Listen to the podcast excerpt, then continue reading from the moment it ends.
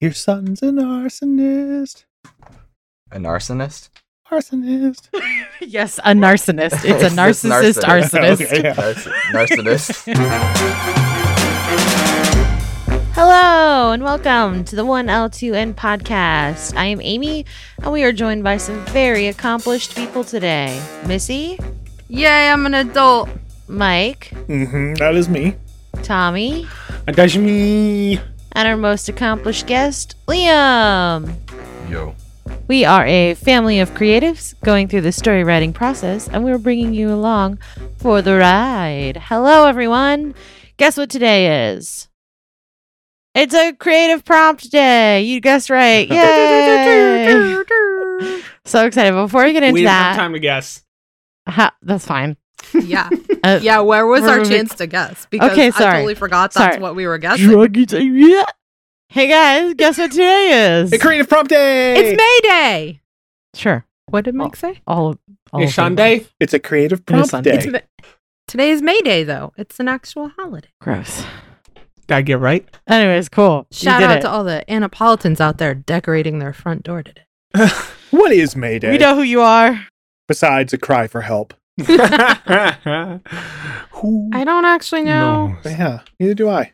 the origin of it. I just know that it people it's like the unofficial start of spring, like in the community. So people decorate flowers on their front door or you know front stoop or whatever to celebrate the forthcoming spring. According to this wonderful source called Wikipedia, it's a European festival of ancient origins marking the beginning of summer, usually celebrated on 1 May. Oh yeah, summer not spring. It does not say May 1st. It, it's interesting, though, that in Wikipedia it says Wait. it's celebrated on 1 May, Well, the first of May. Yeah. But it doesn't Because it doesn't have an ST. It just says day- 1 May. Yeah. Well, it's because they they put the day before the month. Yeah. Because it goes day, month, year. 'Cause it makes and sense we're that silly way. Americans Uh, who put it out of order. It still would be interesting. They should still say first of May. The fact that they say one May is very strange. Yeah, maybe if they said 1st May, 2nd May, 5th May. Twenty Does sound weird. Think in France it's premier May. Yes. Like the first day is premiere. yeah, that's, that's right. It's Is interesting. I know that the date format is backwards, but how how do non-Americans actually say it? Do they say 1 May? That's what I was gonna ask. Yeah. Um, If I you're don't- not an American, do they use firsts? please.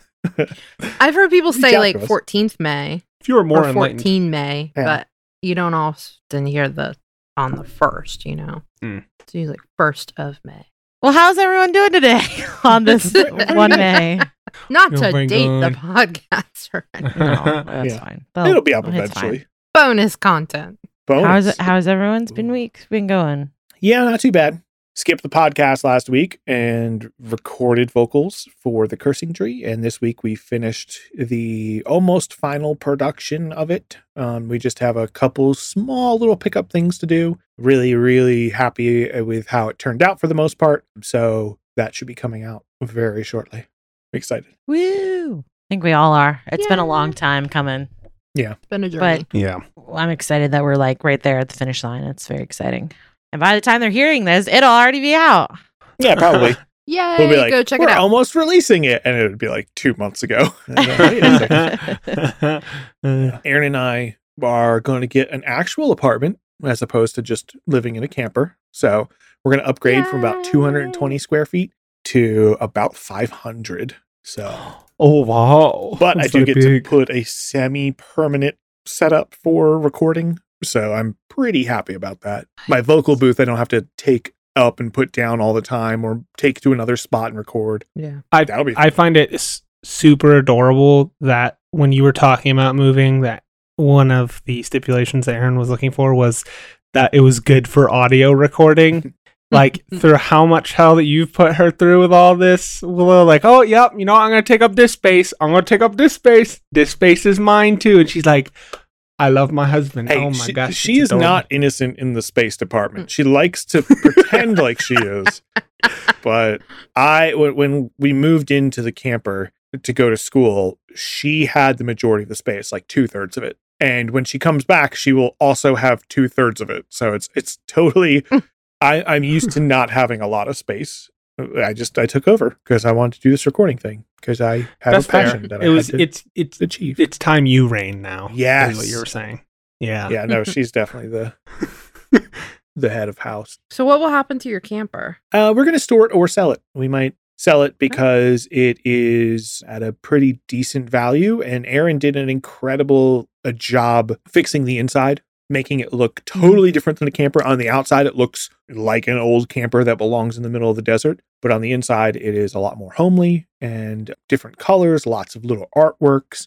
You know, new countertops and all this stuff. She did a lot of work. So we might we might sell it. We're going to store it for now, and then figure out maybe we'll build a tiny house after I get out of grad school. Should be good. That'd be really dope. Yeah. Amy, how are you doing this week? Uh, I've been great.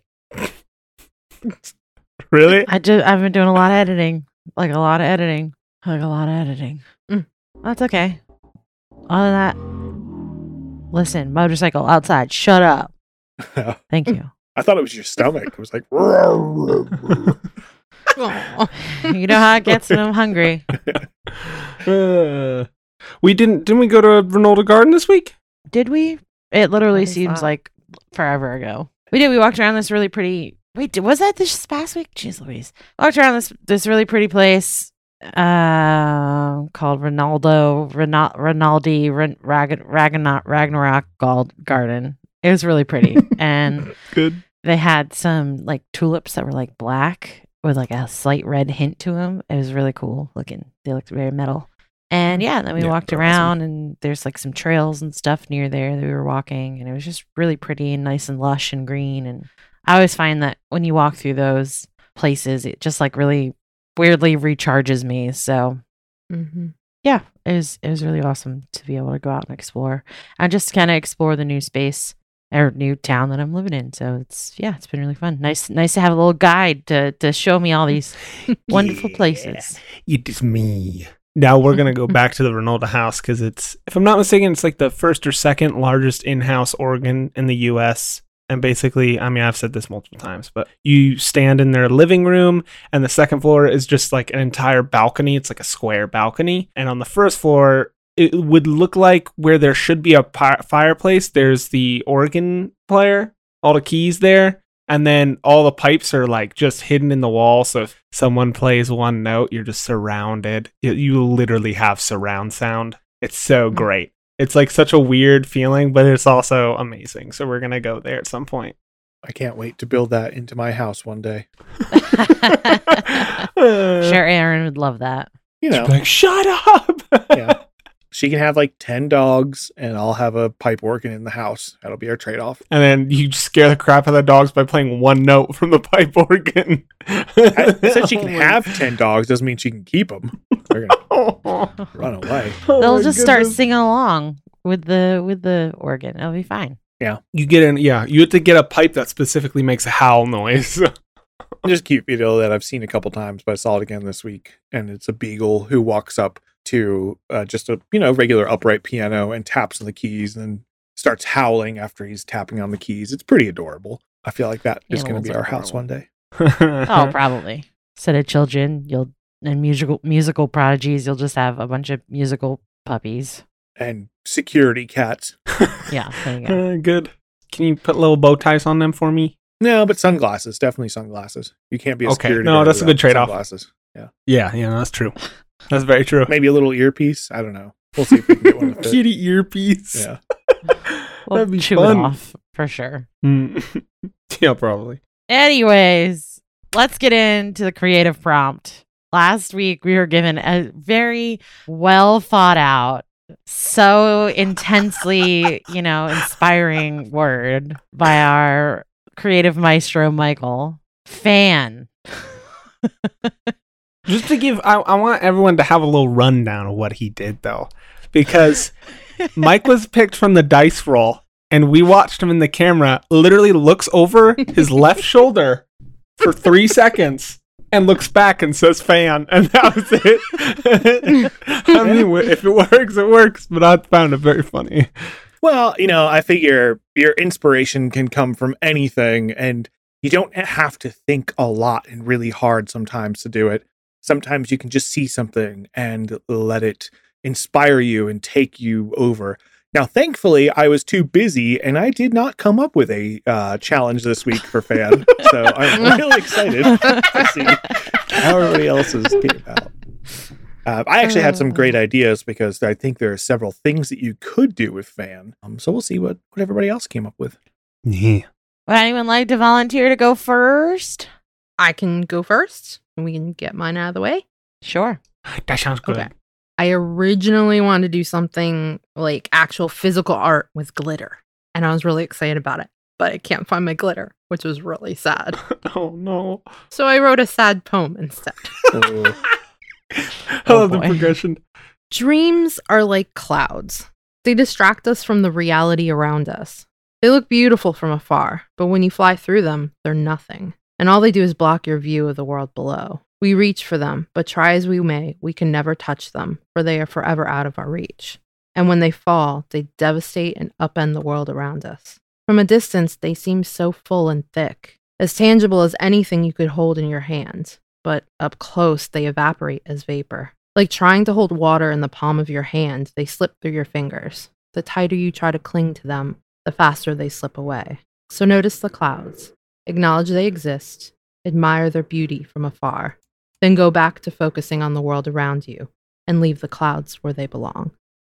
it was good. It's pretty good. Yeah. What? So I- originally, when I thought of the word fan, like I was thinking about moving air, and that Hmm. kind of led me to the theme of doing clouds. Oh. So Nice. But I also, sorry, it, if so, how does glitter come into your fan idea then? Don't worry about it. She can use it Oh, for a okay. different idea. I'll explain that in a Okay. second. Because I also thought about things that I love or things that I chase after while simultaneously thinking about clouds. And the reality is for me that life has been really discouraging for me lately. And I've been reading through this book that's about how to handle the death of a dream. So, combined all of that together, those ideas kind of came together to form the piece. And so that everybody knows this sentiment doesn't mean that's how I always feel. It's just kind of an honest reflection of where I'm at recently the glitter side of it was I wanted to take glitter and glue and put it, you know, on canvas and then take a fan and kind of have it blowing across the canvas in different like sequential stages so that it created a variegated art piece. Um, and Oh, I was cool. real excited to do that and then That was really bummed when I couldn't find that glitter. damn. I don't I put How- it in a different box. Be the glitter you want to see in the world. yeah. I don't. So Chop glitter is my into tiny little dreams and my dreams were crushed. So. Oh. You I should like the have poem. you should have let me know. I would have totally bought you some glitter. I want to see that now. That sounds like a fun Eventually, project. I'll find it, and there'll be another prompt word that'll be like, okay, I can, do the use glitter. But Industrial fan is the next prompt word.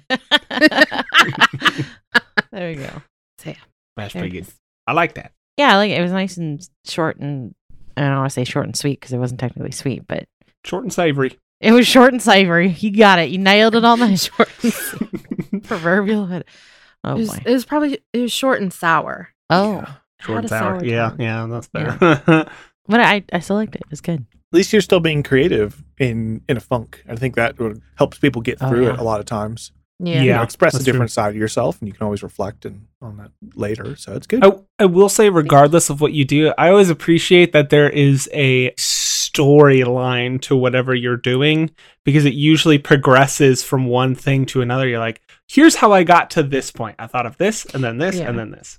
So yeah, Well, because always like fun. it makes sense in my head, but yeah, no, no, on paper, people like, okay, the prompt was fan. How the hell did you get there? Yeah, Yeah, that's yeah. what I was saying. I was like, I like this poem, but I'm so confused. but it makes sense Yeah. now. I, Yeah. I was trying to decide between the two, like fan, like a fan, fan blowing, and fan, like fandom, and I'm a fan of things, and it kind of merged into like one cohesive idea combined. Mm. It was good. Was good. Well, I think I'm going to go next Okay. just because I'm pretty sure Tommy's is better than mine. so, when creating mine, I took fan literally like a fan, except I didn't. Wh- Which one? You're sounding so inspired tonight. what can I say? I'm a paragon of energy. I don't even know if that's right. It doesn't matter. Whatever. What I did instead of using a boxed fan, I used a hand fan. Ooh. Yay! So for the audience, I just opened up my hand fan that I have, and you can't see that, but you maybe heard it. Okay, let's go.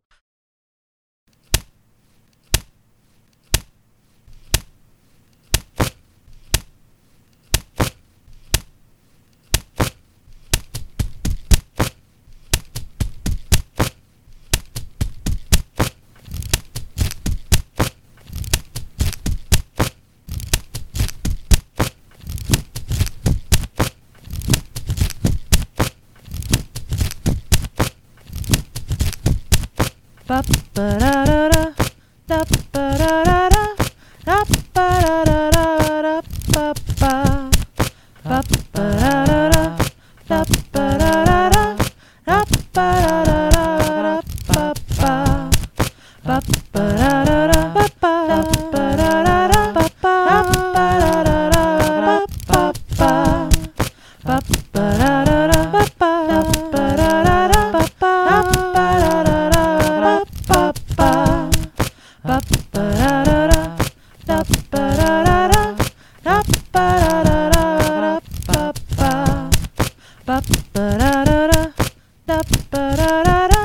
I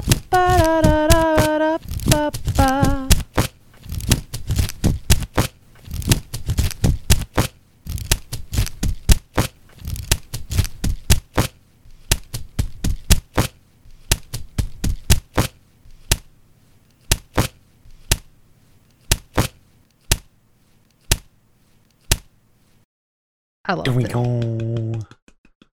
and The into the the build up and then the drawback down is just like opening and closing a fan. Yeah, and the the way it's done in the program I use, it looks like a hand fan as well. Ooh, like the way the sound's going up and down. No, no, no, just like the the the like the, The all of the wave. different yeah, the audio wa- well not the audio waves, but like all of the different audio files the way I have it set up, it looks like hmm. it's in the shape of a little hmm. fan. So That's fun. You should take a picture of Very that. creative. Yeah. Yeah.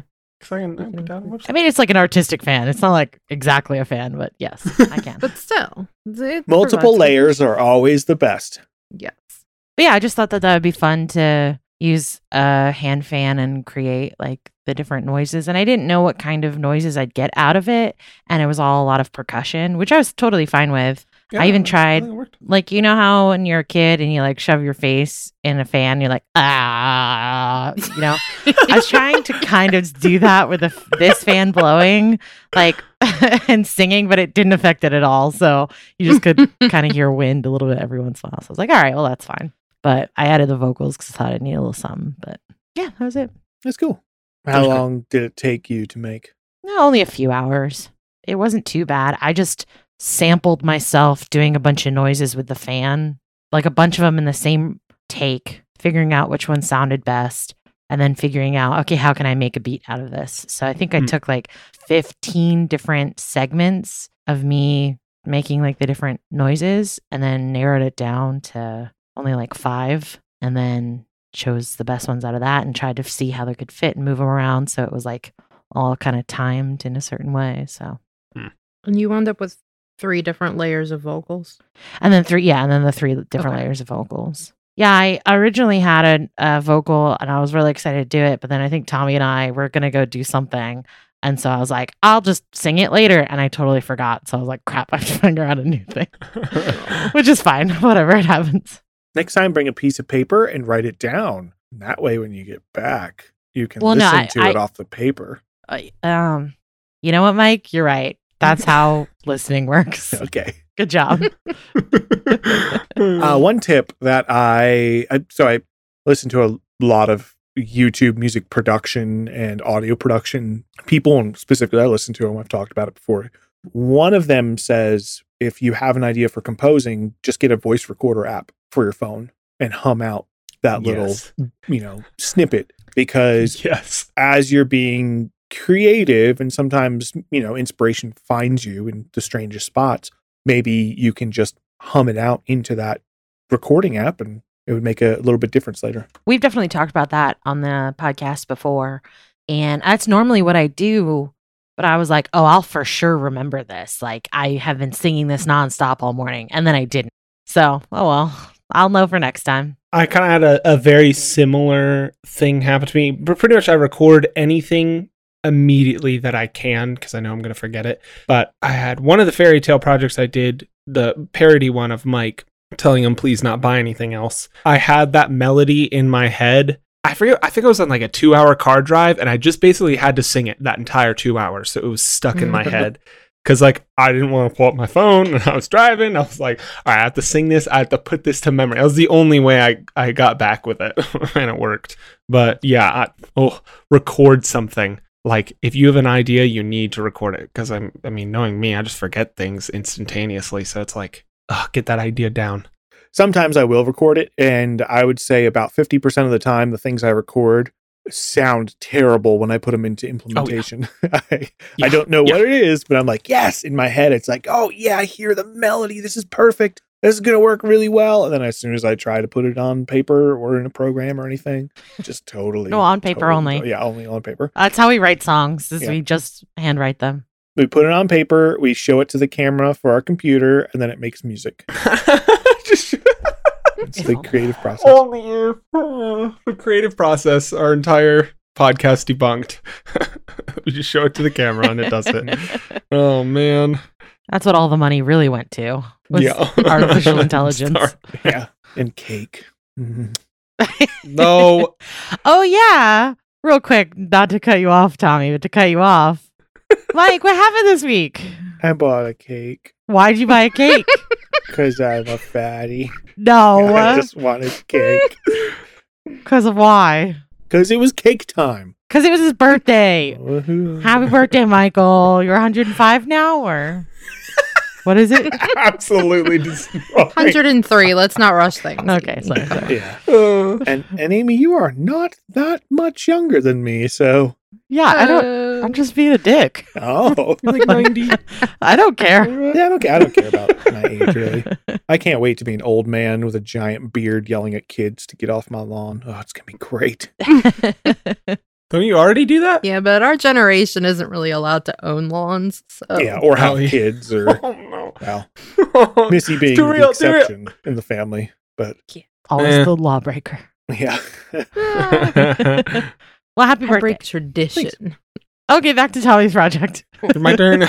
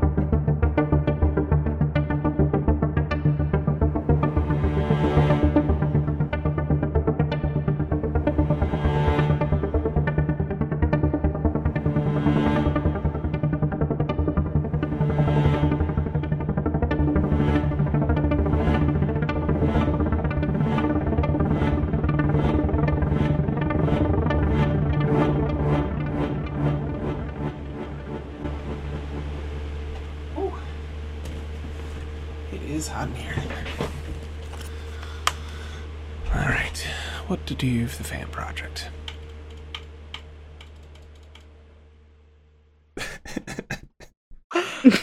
That was Amazing. great. So clever. That was so good.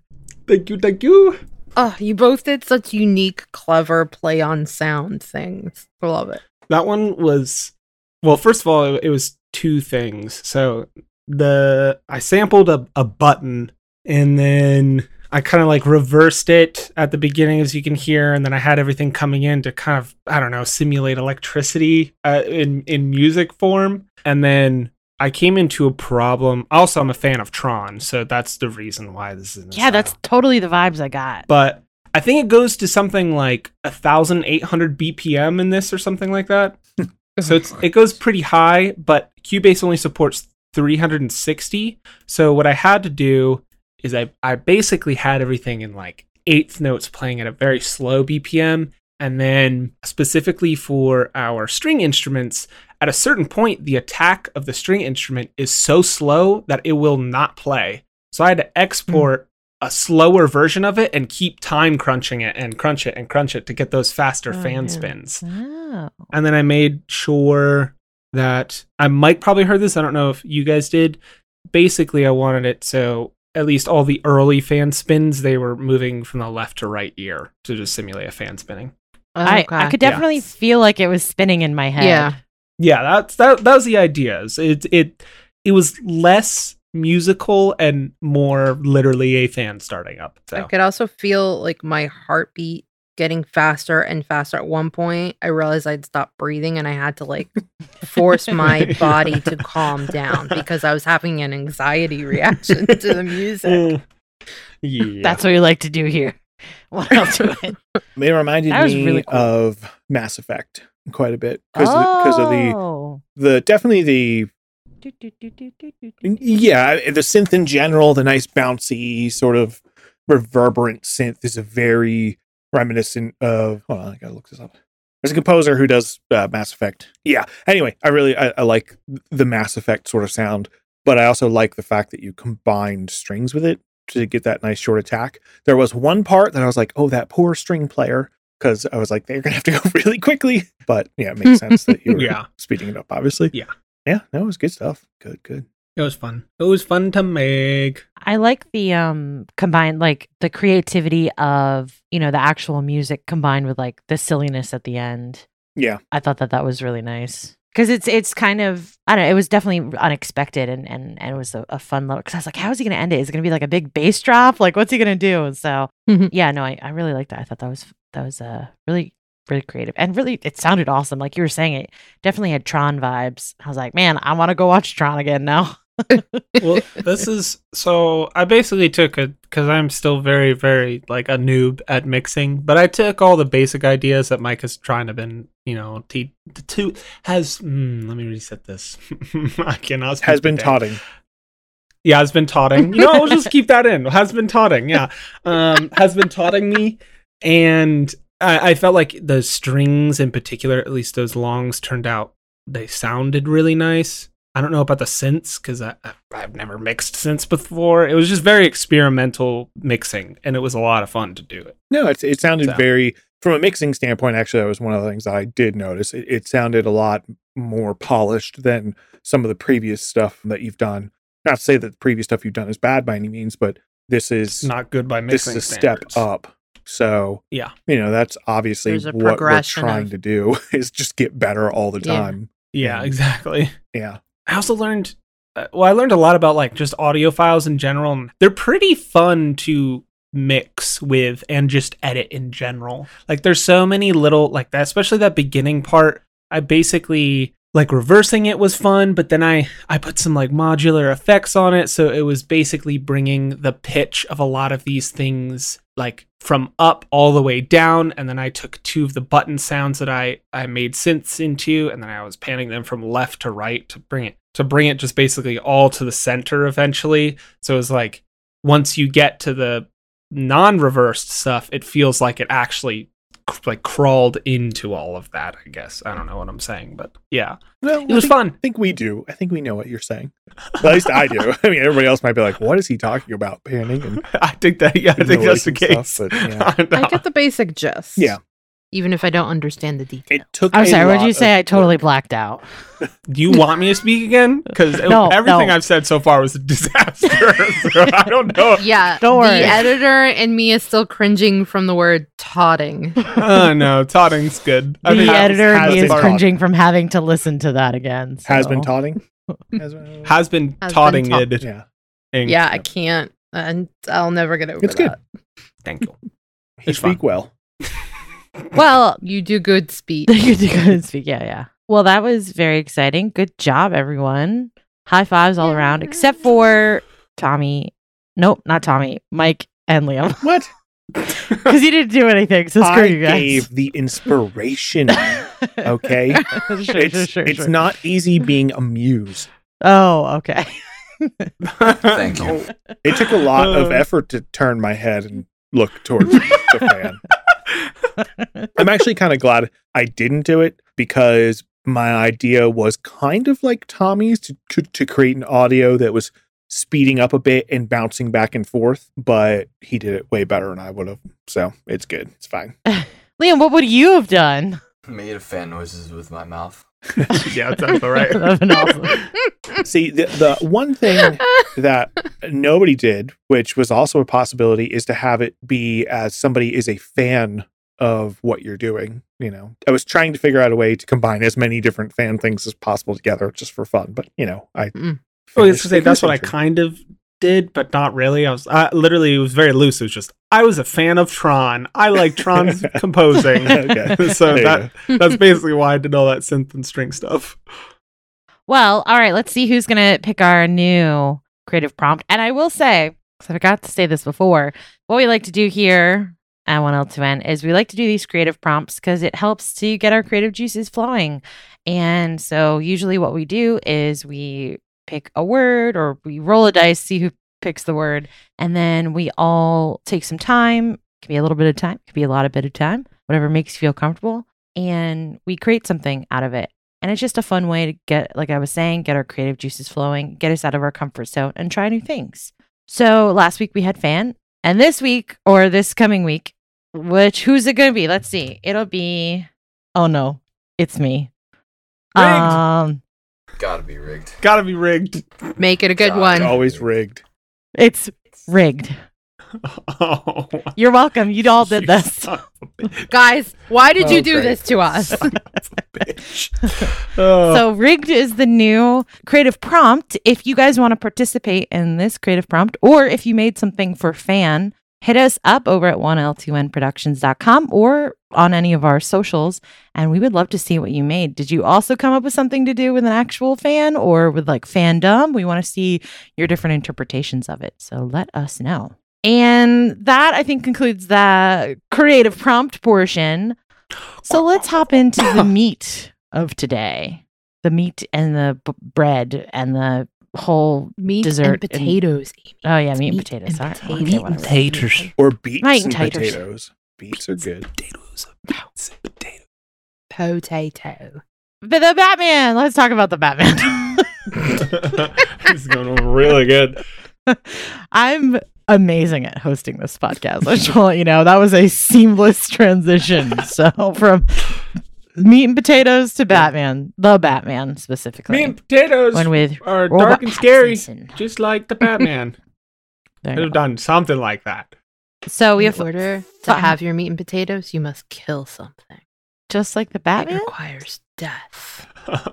I'm trying to get us in a dark mood. Oh, okay, So we've finally um, all seen the the new Batman, and we just kind of want to talk about it because I know especially Mike has got some thoughts for you today, along with everybody else. Yeah, so let's get in. Mike, would you like to go first? Sure. I did not think that there needed to be another Batman movie. I, I will preface this by saying my favorite superhero is Batman. I think that out of all the media that I've seen, I really like the idea of Batman. I think when I try and contemplate why I like Batman so much, it's the idea that somebody who has everything is giving it up to do something selfless. And there is a part of that that's pretty something to aspire to. Although, you know, maybe Batman could, I don't know, help some of the poor people of the city, and that would probably solve a lot of crime as well. But Give Anyway. philanthropy a Yeah. chance. and and sometimes if named representations of Batman, he obviously does that sort of thing. But as if in terms of just a comic book superhero and not trying to look at it from a political type means, um, I, Batman's probably my favorite. But I didn't really need a new Batman movie. I wasn't really looking forward to it. But again, I was going to watch it because that's I'm a fan, and I was pleasantly surprised. It has its flaws, and we'll discuss some of those but I think it is one of my favorite Batman movies. I think it's one of my favorite representations of Batman in general. And I am curious to see what other people thought about it before we dive in to the the the beats of Batman. and the potatoes of Batman. no. What would be the beets and potatoes of Batman? Just in general. Well, the beats is him punching people. Oh, okay. But it also beet juice is used to dye things red. hmm And you know what else is red? Blood.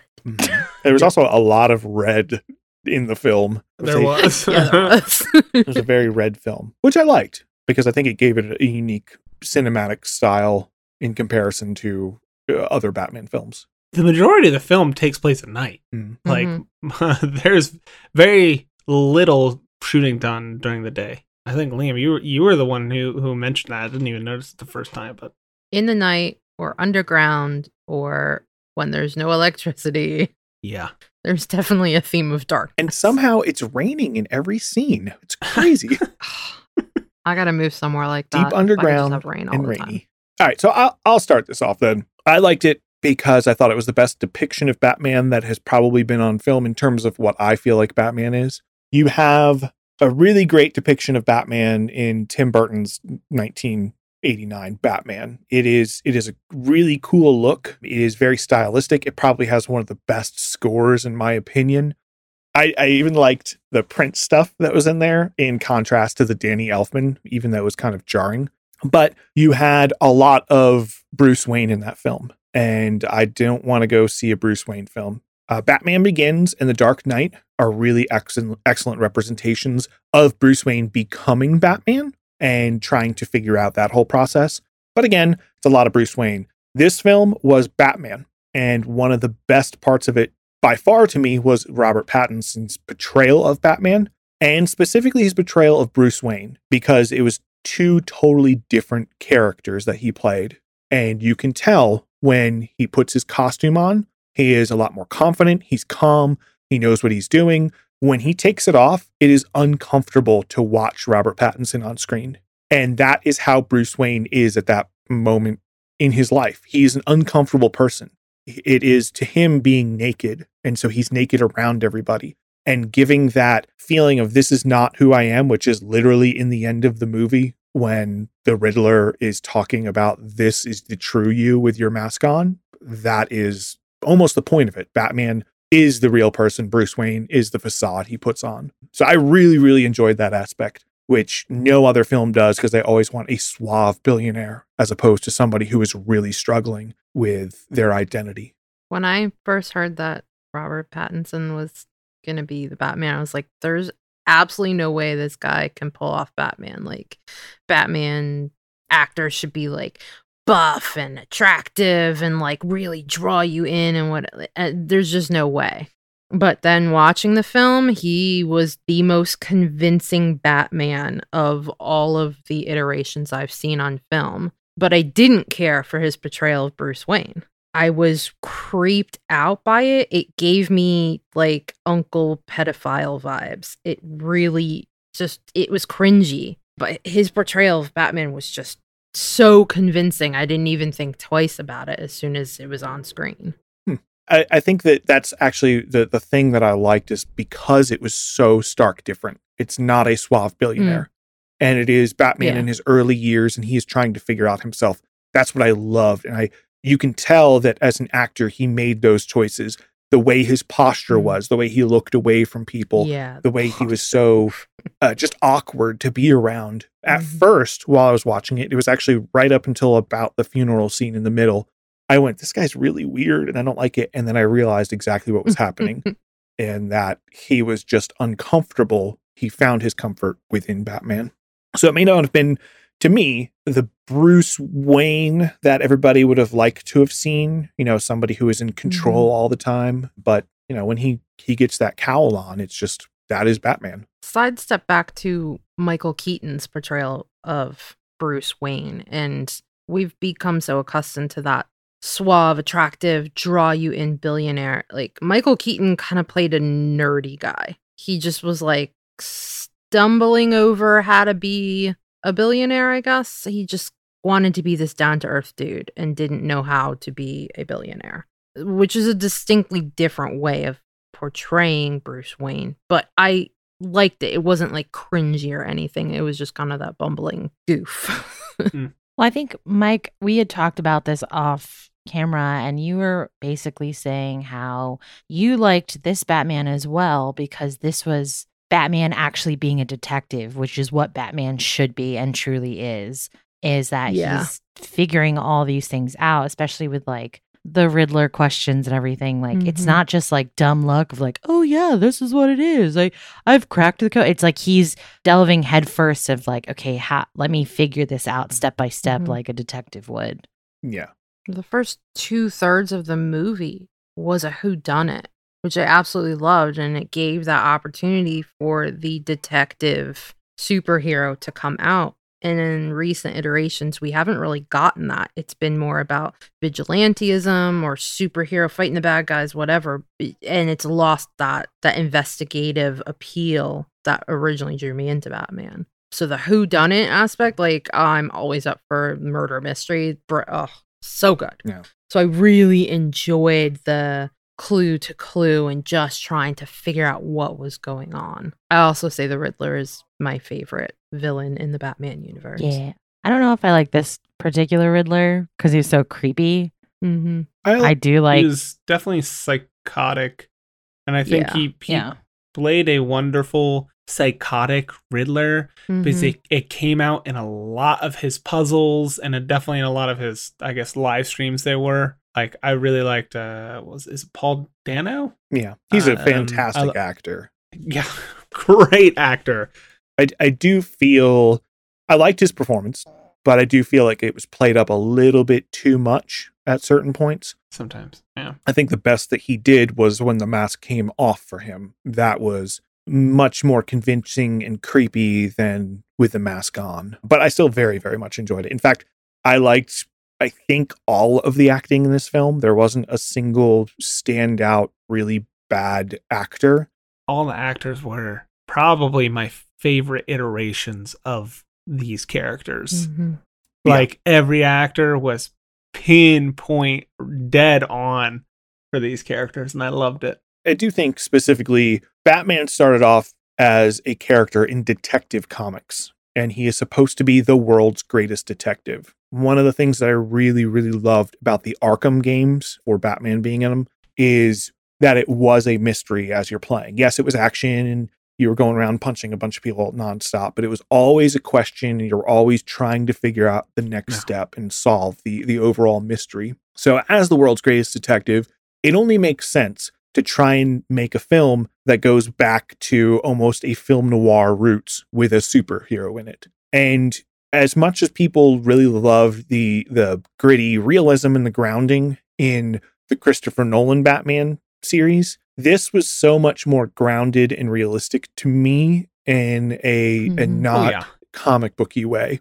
Now, one of the things I hated about the Tumbler in Christopher Nolan's movies was when Batman had to fire for no apparent reason, his seat went to the center and then he had to go down and in, and then it would pop Yeah, back up that. and go. Mm. And it just didn't make logical sense why you would make a vehicle that has to shoot like that when you can just push a button. So it's things like that that kind of brought me out of it. Well, okay. The Tumbler's original purpose, though, was not to fire weapons. It was to fire a mechanism that created a bridge Yes. over water. Yes, but why so would somebody if need you to? would roll up to something in? and park it and then have some kind of like direct aiming, maybe you needed to be able to see close to ground level to do something.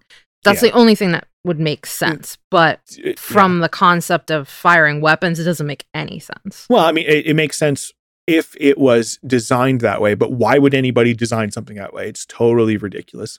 But in this film, you have Batman, and his costume was probably my favorite. You can see he has Mm. like electric gloves that are very prominent. Everything that he has on his belt is not a ridiculous, for the most part, contraption or anything. It's His- not a belt of MacGuffins. Yeah. His wingsuit was a little like, wait, where did that come from? But it also was a very cool way to show a brand new Batman, somebody who was Mhm. Yeah. learning and who was even fearful. He got to the top of that building and he went, oh boy, all right, I got to use this thing. And I thought it was just such a great way of continuing the action without making Batman seem like he's invincible, even though he does, you know, smack into a bridge and roll a bunch and then gets up and walks away. I think that's the biggest thing that took me out of the realism was that moment. I did. I really didn't like that moment because I'm just like, this man is dead on impact with that. Mhm. like he is not surviving that whatsoever. But I, I appreciate the amount of details that they really focused on, like gothic architecture. Yeah, the Um, sets. Mm. Whew. The sets were amazing. Uh, on top of like keeping, I don't know why I love this, but I love when he took off his helmet or his mask and you still saw all the makeup he had on. Like they weren't Mhm. hiding the fact that he had guy shadow on. Realistically, he's the only time I I felt like he was sneaky was when he wasn't on his feet. Like whenever he was like uh, the moment I'm thinking of is when Catwoman's going in to get the passport and he's grappling down and that's the only time I feel like he's really sneaky. The rest of the times he's walking really loudly at people and I Mhm. love that cuz I'm just like he's got a lot of gadgets and he's probably in, in a very heavy suit so it feels like he's using that as an intimidation tactic which even plays into ooh, the rest of the story and who he feels like he should be. So it's just there's so many wonderful little details in this movie Mhm. and it's great. I think for me, two things especially. I actually wasn't really a fan of this movie, but it's not bad. Like I'd watch it again, but I wasn't like that was the most amazing thing I've seen. I was just like, meh, okay. But I really did like the way that they established that Batman was already like a set thing with how in the mm-hmm. beginning it was like all these different people doing the different crimes, and then they see the bat signal and they're like, oh crap, is it for me? Are they coming for me? Like I like how that's how they established, hey, he is feared in this city already. He is already established character. I know I've said it in other podcasts. I hate the origin stories. Like get it, get it out of here. I don't care about origin stories anymore. And so for for me, I I do like that this was yeah, it was more of a detective who done it sort of film and it was he was already established as Batman and you could just kind of move on from there. And I did really like that. I will say the thing that I didn't like about this, and this is going to be shocking. I didn't like the romance. I didn't think it needed to be in there.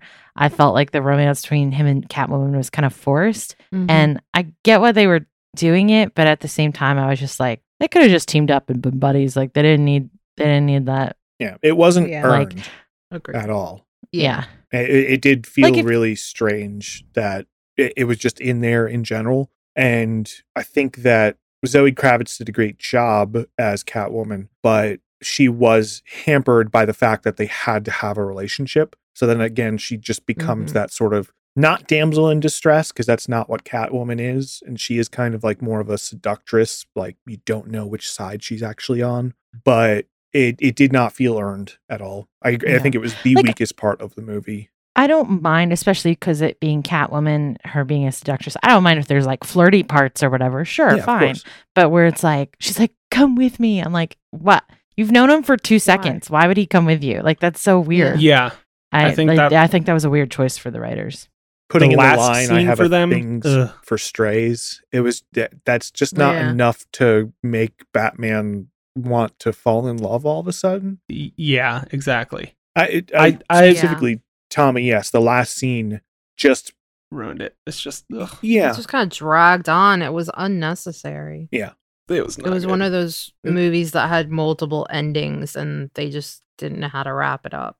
I think the Yeah. the last scene, and for me personally, the very opening scene were two scenes that just went on too long. The movie had a lot of pacing problems, but after watching it on HBO for a second time, I was thinking about those pacing problems, and it really just seems like it was concentrated mainly in those two scenes where the intro and the outro are just too slow and they needed to get to the point a little bit quicker, in my opinion. I know when I was talking about this with Liam, talking about the movie with Liam, getting off camera, he was saying, like Missy was just saying how it it felt like there were so many different endings. Like we were watching it, we're like, okay, this is the conclusion. Oh, there's Mhm. more. Oh, this is the. Con- oh no, there's more. Okay. Yeah. And, and it was just like they open what? with that Dear Diary kind of monologue. And then when he's up on the roof of the arena, you know, pulling people out and he's having another Dear Diary monologue, that felt like a natural closing to the film to bookend, you know, how it had started. Like it just made sense to reflect it that way. And then there were like two more scenes after that. Like, why is this happening? Why did we just have this monologue to wrap things up and then you decide not to wrap things up? What are you doing? Going back to what you said, Amy, about origin stories, I actually love origin stories, But it's important to distinguish. We've gotten the origin story like 17 times with Batman. So the fact that they chose Yeah. not to do it was a good choice. And like mad props to the writers. Thank you for not having the death scene again of his parents. Like just ah, I didn't want to watch the movie just because I'm like I don't want to go through this freaking again. You don't want to see then we didn't pearls have to. falling and bouncing. Yeah, please. So you don't was a big understand. relief. My parents are dead. In You're like, fact, yeah, we know I you're thought- Batman. I thought that at first it was a little uncomforting having Bruce and Martha be kind of not perfect, but I thought that was a really good change for this film to Yeah. show that they are just like everybody else. They shouldn't be idolized, They're always put in a pedestal. But especially by Bruce. Just because Yeah. they're dead. Liam, what did you think of the movie? Thought it was pretty good. Thought it was better than most Batman movies. I think the first two thirds, the first two acts were really good, and the last act was good, but not really good. Liam definitely said weakest. something on or off camera, off recording, guess that Yeah, I, I just keep saying I off camera because I'm yeah, looking at your face. I know, yeah. So he, Liam said something before we had this discussion that stuck with me because I think it's the best way of describing the third act is they had a writer's room and they asked everybody what is an epic way to end the movie and everybody started throwing out ideas and then they just said okay we're going to put all that in and Yeah. they could have chose one or two less crazy ideas and it would have still worked but the combination of a bunch of them is what Mhm. made it fall a little too flat. It went from a very serious film noir detective story to all of a sudden a Mhm. superhero. You have to Yeah. fight the big Ugh. bad Yeah. It or thing. shifted genres for that Yeah. third act from your detective film to your superhero action adventure. And it was a little jarring. And it kind of pulls you out of the story because suddenly Yeah. it's a totally different story. Yeah. I, I liked it. I'm glad when they captured Riddler, I went, well, I guess Mhm. this could be the end, but it doesn't feel like it. And I specifically did not want to watch my watch and figure out what time it was. So I'm Mm. glad that it continued. It, it was, oh no, there's one more step. It's not complete yet. And I do think that in the end, there was some really cool things that happened, but it just seemed a little bit like it betrayed its own movie in terms of storytelling Mhm. to Yeah. get that big climactic ending when it actually already just had a climactic ending. One of the character dynamics that I really, really enjoyed, and I think you guys also enjoyed, was the character dynamic between Batman and Alfred. The actor Andy, uh, what is it? Serkis. Gollum. Yeah, Andy Gollum Serkis. between Gollum and Batman. Andy between Serkis. Gollum and Edward Cullen. yeah. No, Gollum and the vampire. yeah, Gollum and the vampire. No, I thought that their dynamic was. I really liked it, and I think Mike, you said you liked how like proper this Alfred was. Yeah, th- this to was my favorite depiction of Alfred because he was just so. i- in- If you look at his posture throughout the film, when he sits in a chair, Mhm. he sat perfectly upright. He never slouched. He was he was like the definition of what I would imagine a you know fancy English butler would be. British service. Yeah. Very very observant and composed. And yeah, I, I really really liked Andy Serkis in it, and I'm I'm glad that Andy Serkis is getting more roles that are not captured. You know, because he has like Yeah. every captured performance that's ever been on screen. But it's good that he's he's getting more, and I'm sure that it helps with the uh with Matt Reeves because Andy Serkis did a lot of the work for uh the Planet of the Apes movies, which Matt Reeves, the director, did. Mhm. So maybe that's why he was like, "Hey, you should be Alfred." I was a little disappointed with the lack of Alfred's screen time because he did such a good job and he is such a, a critical character throughout the Batman universe that I just expected there to be more time with him. But when you think about how the story was focused on Batman, not on Bruce Wayne, it made sense to have limited Bruce Wayne characters Yeah. on screen. Well, I was kind of thinking because Mike was kind of non sequitur, but Mike was saying how Batman's the greatest detective alive, and I was thinking, but what about Sherlock Holmes? Mm. And then I was thinking, what if someone was like, I like Sherlock Holmes and Watson, but what if it was darker? And that's why Batman was made. And Sherlock. Holmes and Watson is like Batman and Alfred. Well, Robin, Oh. really, but I guess Robin came But along I- a lot later. I know, I know, I know. I was glad there was no like campy Robin esque aspect to this movie. Like it didn't it didn't need that. But it did. I it mean, did I'm have sh- it. It just I know. I'm just saying I'm glad it didn't have the Okay. campiness of the classic Batman and Robin dynamic. Did it have it? so that young kid who was the mayor, yeah, the mayor's Oh, son in the very very opening scene the one i thought was going too long was when you were in riddler's mask and he's zooming yeah. around one of the first things you see is the kid dressed up as red hood which is an iteration Mhm. eventually of a robin i can't remember which one but Oh, i'm assuming okay. that it was like an instant hint at hey this could be the robin in the future and the fact that bruce wayne saves him at the funeral the fact that he saves him again as batman at the stage itself i, I can Mm-hmm. Mhm. only assume that that is robin at some point They hinted or they alluded like and kind of built it up, but then they never actually did anything with it, at least in this movie. Yeah. It was very serious and solemn instead of just goofy. And the same thing with the Riddler. Like he was cringy and disturbing instead of that silly, goofy kind of playfulness that the Riddler usually has. So it, it just continued to contribute to the dark seriousness of this version. I also really enjoyed Colin Farrell as the Penguin. Liam had to tell me who it was. I had no clue. Yeah. I I was shocked. I was like, "What? What? No, that can't be right." I had to look it up. I was so surprised. He did a great job, though. I saw a meme online. It was like proof that Hollywood still won't hire an ugly person to play any character. yeah. That's true. well, I do like. I know this is so stupid. I'm so glad they did it. I'm so glad they made the penguin waddle Yeah, to the very yes. end there. That was really That funny. was it was so great. That entire scene was I don't think it was intentionally funny, but when Gordon shows him the picture of his like absolutely like mutilated partner and Penguin goes, "Come on, what are you showing me here?" And then like Gordon and Penguin are now just like yelling back at each other like, "Come on, come on." And I just I laughed out loud in the theater. It was it was dumb. It was so dumb, but it was wonderful. Yeah. And then yeah, Well- right after he waddles. It's also interesting to see the dynamic of people's reaction to the Batman versus Bruce Wayne Yes. as well. Mhm. That was really interesting and fun to watch. Even just him going to the club, like I thought that was really really cool. Yeah. When he went to talk to Falcone uh, after he already like beat up the penguin and captured him, and the penguin's looking at Bruce Wayne and says something like, Hey sport, what you doing here? or something like that. You know, it was Yeah. yeah, yeah. it was that that was a really great moment.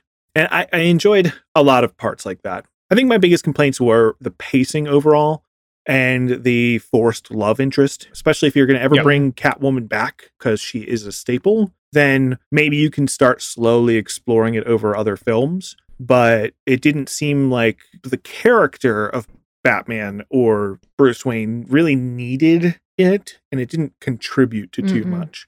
Screw Catwoman. I want Poison Ivy. Yeah. She's my favorite lady character.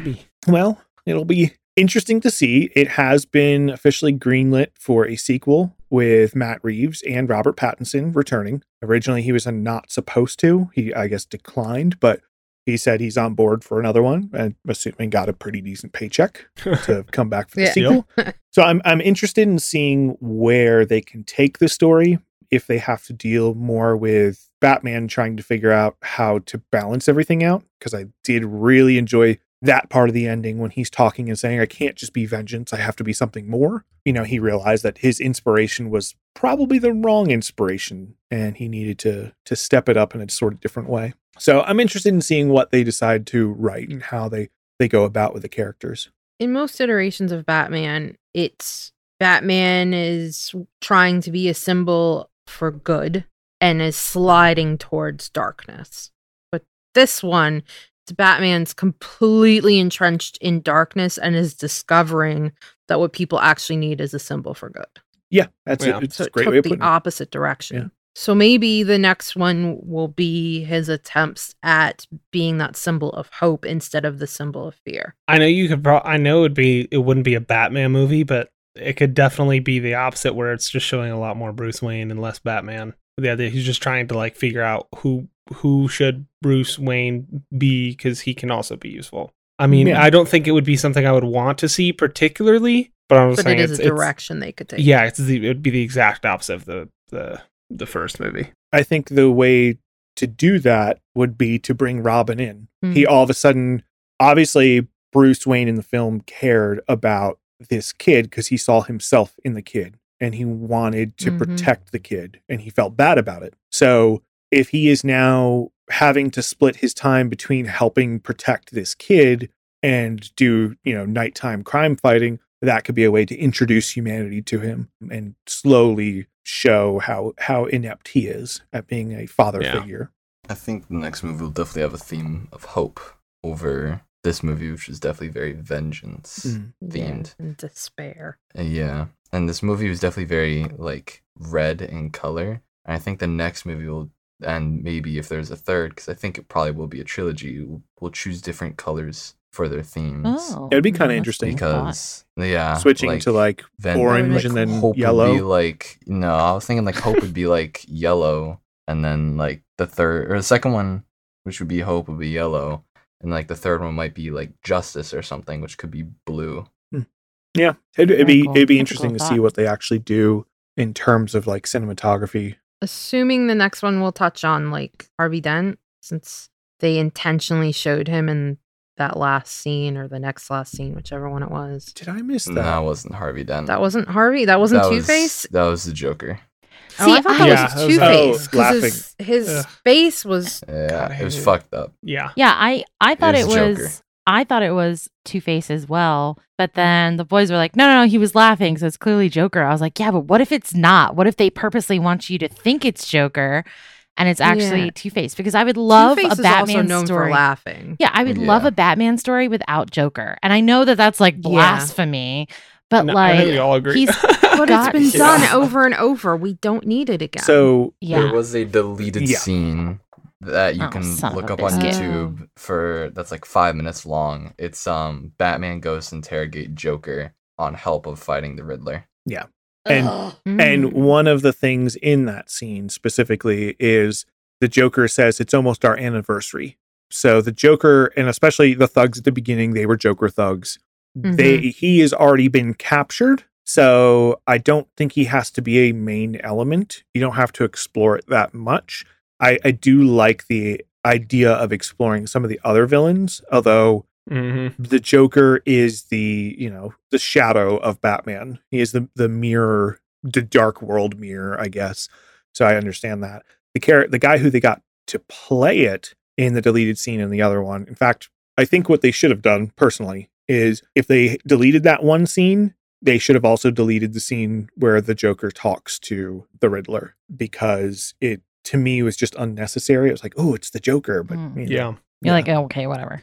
I mean, they do have a deleted scene, but they could also they could also switch it around because yeah, it's maybe it's a deleted scene because they decided that that's not the Joker. Who knows? But No, maybe they- if they have the Joker in the next one, maybe he is kind of like just in jail, like he doesn't break out and now he's the main villain of the care of the the sh- thing. Maybe he's just doing a lot of behind the scenes stuff, and so he's more of a supporting villain character to all of the other villains that are out there, which I think would be interesting and fun. But Yeah. what do I know? it, the deleted scene it was it was interesting it was a, a different take on the joker being as different as you can be with the character but I, I did enjoy it in general and i i would like to see more of how they try to portray that character because there are so many different ways that you can and uh, there's been a lot of really iconic ways to display the joker obviously this one looks like it's definitely more of a something bad happened probably the the chemical vat or vat of acid you know joker origin mm-hmm. story so i don't know i'm, I'm interested in seeing if they do some more what about the score by michael giacchino oh, I don't really remember it. I'm sure I it was remember good. liking it while I listened to it, but it kept bringing me into the Star Wars like Imperial March. Yeah. it, just kept That sliding I into that. I, Completely I understand. that. struggled to think of it as its own music. I can totally see that. I think the first time I listened to it, uh, or when I watched it in theaters, I thought the same thing. I I was not very excited by the score, and so when I watched it on HBO Max, that was one of the things I was definitely focusing on was was the score bad or was I just not paying attention to it, I guess? And I do like the fact that there are themes for most characters that are mm-hmm. interweaved together in the score very lightly, which is always a fun thing eh, when you're composing, trying to make themes work together. But yes, I, I did have that Imperial March almost, or that, you know, funeral march like theme bringing it on. But it wasn't it wasn't bad. It was it was just okay, in my opinion. Not one of his best scores, obviously. I, I definitely enjoy his score for this, and I think uh, upon second viewing, I really appreciate all the atmosphere he did within his score because there was a lot of wonderful horror elements in his score, and I appreciated that. And it wasn't like stingers; it was more tension, and he was he re- was really good at building light tension in his score. I don't think it necessarily was like super musical, and you're like, I want to listen to this, but it I think it did what it needed to do. I, I Other agree. than that, Yeah. I feel that the score feels like not TV quality because you know obviously there's some TV that's good with their scores, but like it just kept repeating that mm-hmm. Batman theme over and over and over and hitting it over and over again.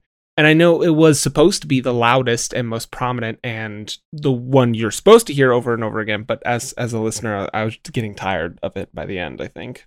There was a couple small cheesy parts to me in the score. I don't know what the term is, but it's when violins sound like they're creeping, or strings in general sound like they're doing like that Yeah. pizzicato, creepy noise sound. And you know when the Riddler killed the uh, mayor, I think in the beginning it did that right as he hit it. It was like strings going high, intense vibrato, and in this picky sort of sound. It was just it was it was kind of cheesy to me, considering everything else that I know he's done.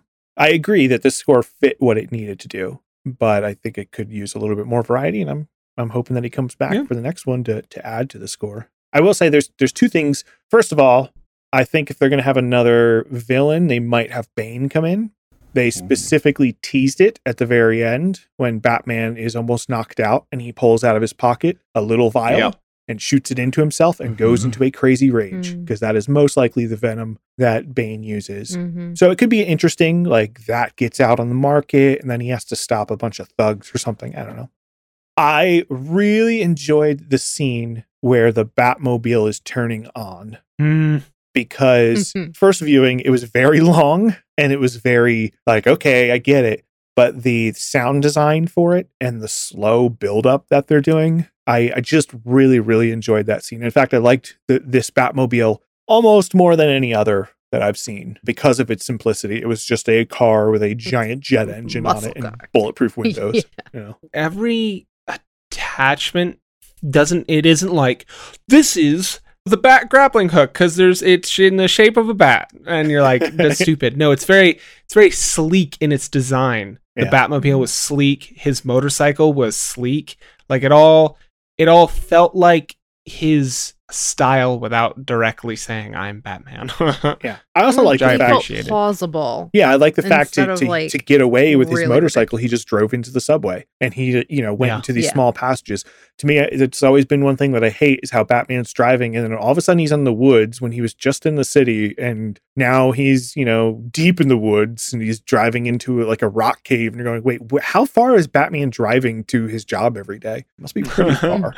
do, do you guys have any favorite scenes in particular like would that would that batmobile scene be your favorite mike or just one of your favorites Yeah, it was it was a just a really fun part. My favorite scene, the thing that I we'll talk about this coming up a little bit, but the thing that I noticed is I was not on board with the movie eh, because of the very slow, slow intro. I did like the Batman in the shadows, but there was something about it, the pacing to me, especially that Paul Dano Riddler scene in the beginning. I think it just went on way too long, and it didn't add creepiness. It added like I know he's going to kill the guy, so why do I care? So it took a while for me to catch up with the tone of the movie and the pacing. And then during that church scene with the funeral, right when he was walking in and right when you heard the noises outside, I recognized that I was really invested in what was going to go happen. And I, I was going, oh, what's what's the next piece? What's coming up? And it took me out for a second and went, oh, I actually, I'm really enjoying this movie. So I think that scene stuck out for me for some reason because it it showed me that I was actually on board with what was happening and that the pacing problems that I was kind of turned off with in the beginning had corrected themselves. Mm.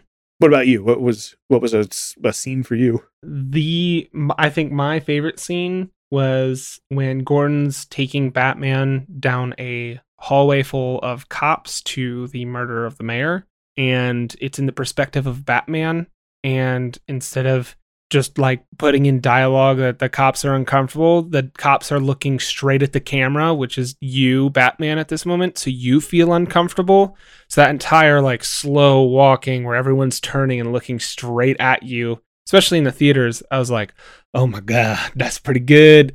I I really really really appreciated that scene. I actually really enjoy also the I I think the pacing for the first scene is fine.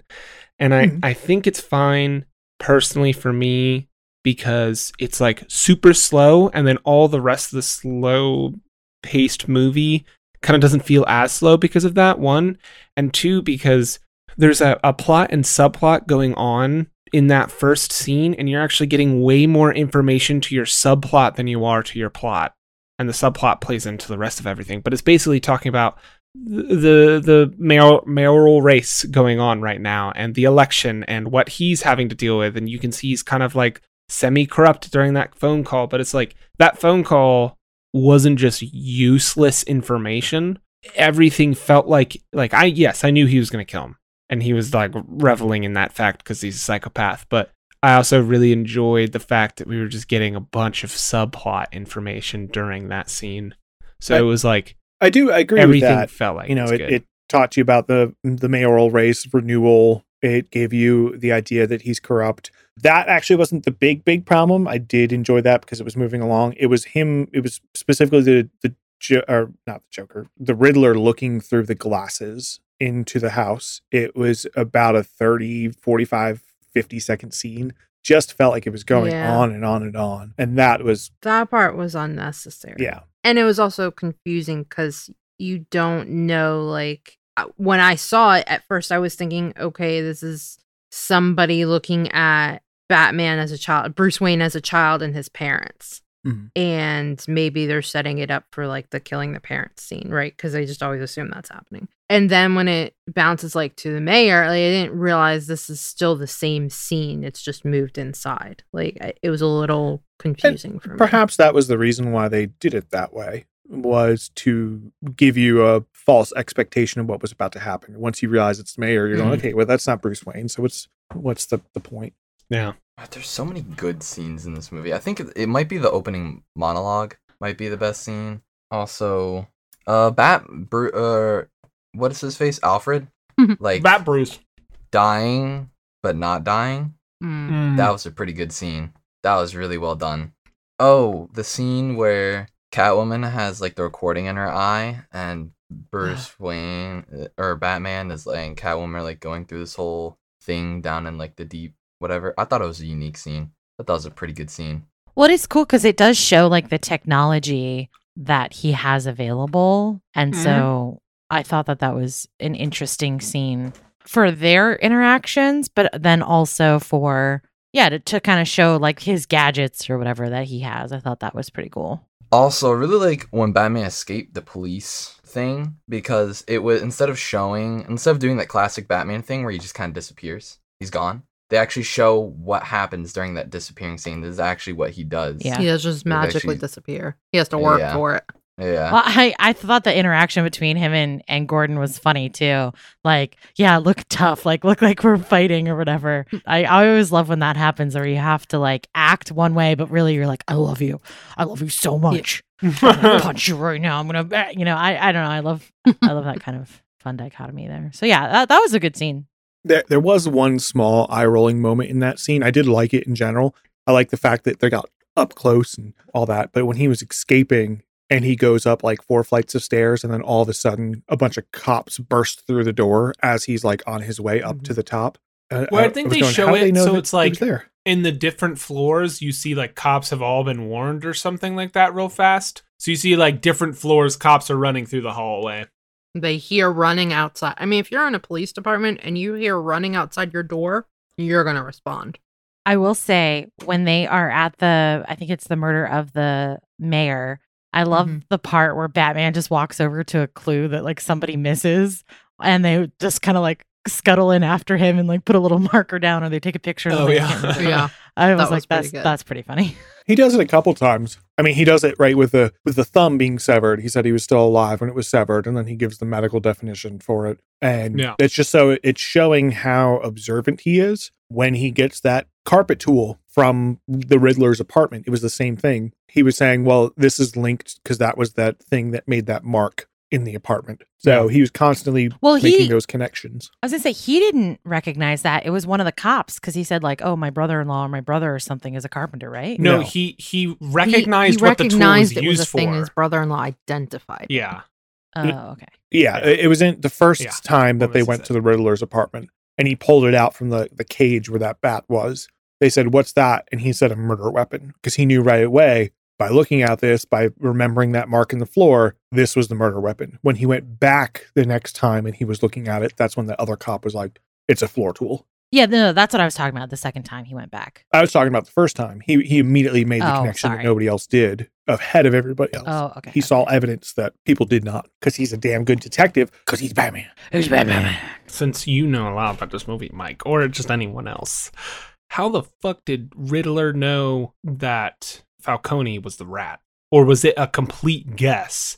And he was like bringing the rat into the light and he was hoping Batman would solve it so he could murder it, essentially. Yeah. Like that's, that's what I got from the movie was that Riddler had figured out most of the things going on. He just needed pr- Batman to bring the proof to the world Yes. and to give the little connections he hasn't gotten himself, and then to bring the rat out into the light, obviously, and kill him. That's what I that's what I figured for But I don't know most of the murders he committed, but I just wanted to know how he knew Falcone was involved because that's such like an airtight secret. So I don't think it really is. If he lived across the street, he probably saw politicians and stuff come all the time.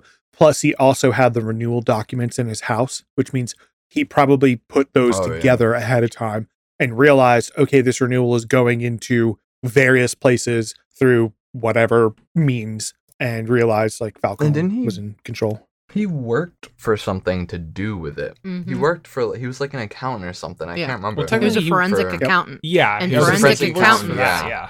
yeah. Dive in and find all the investigative pieces Mhm. of criminal activity. To me, it came across as he discovered all this evidence and he knew that if he revealed it, he'd be killed. He that his findings would never see the light of day. Yeah. They would never allow it. So instead, he created this elaborate thing to draw in not only the great detective, right?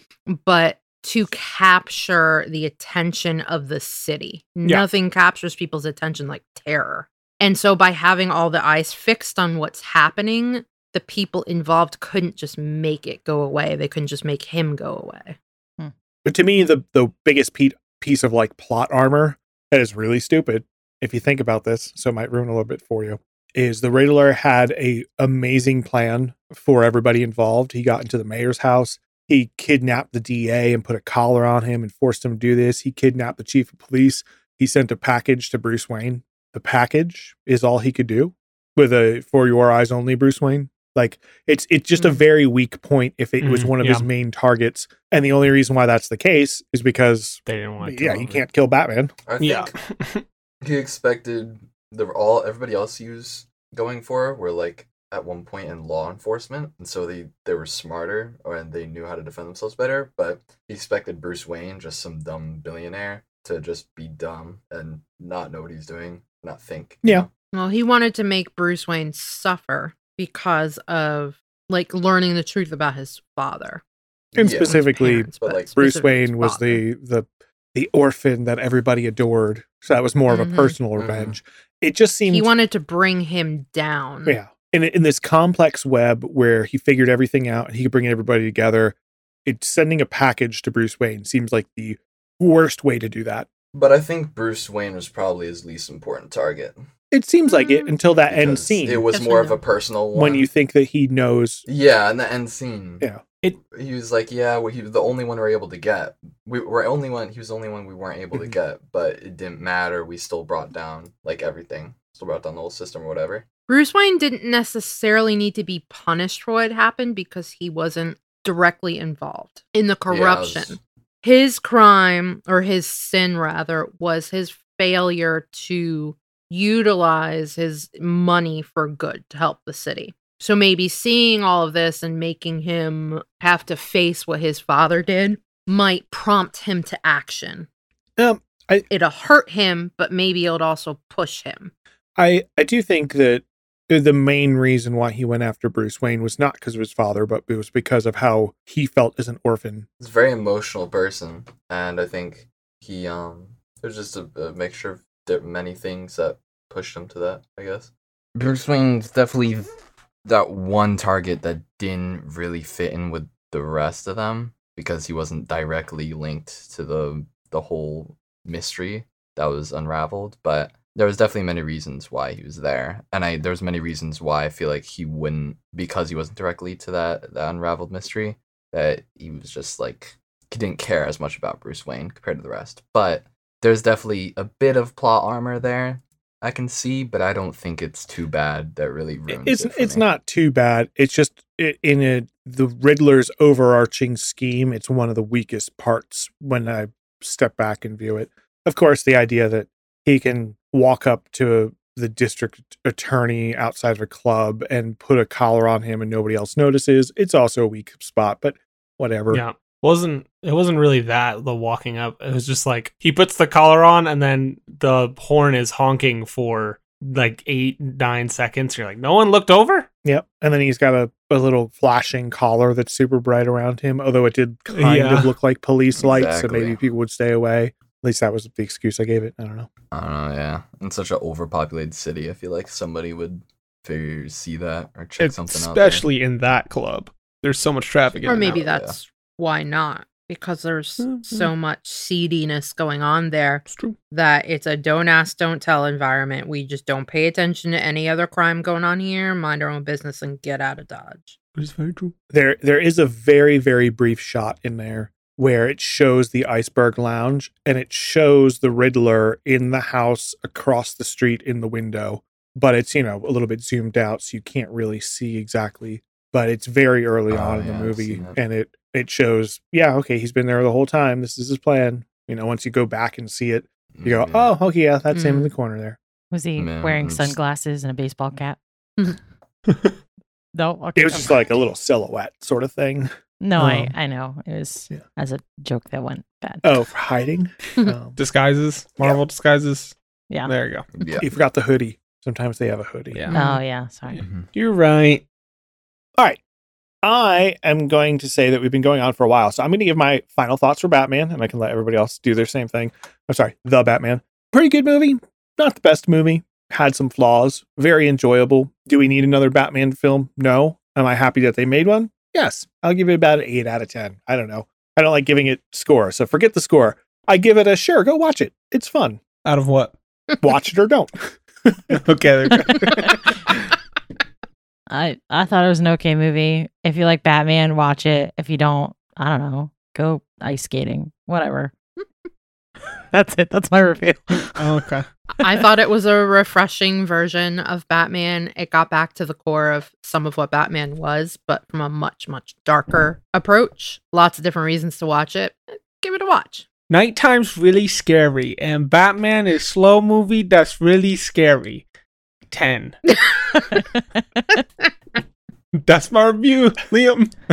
It was pretty good. It was slow until it wasn't. If you like Batman, watch this. It looks and sounds pretty too. About eight, eight, eight point five. So in reality, a seventeen out of twenty is what you're saying. That's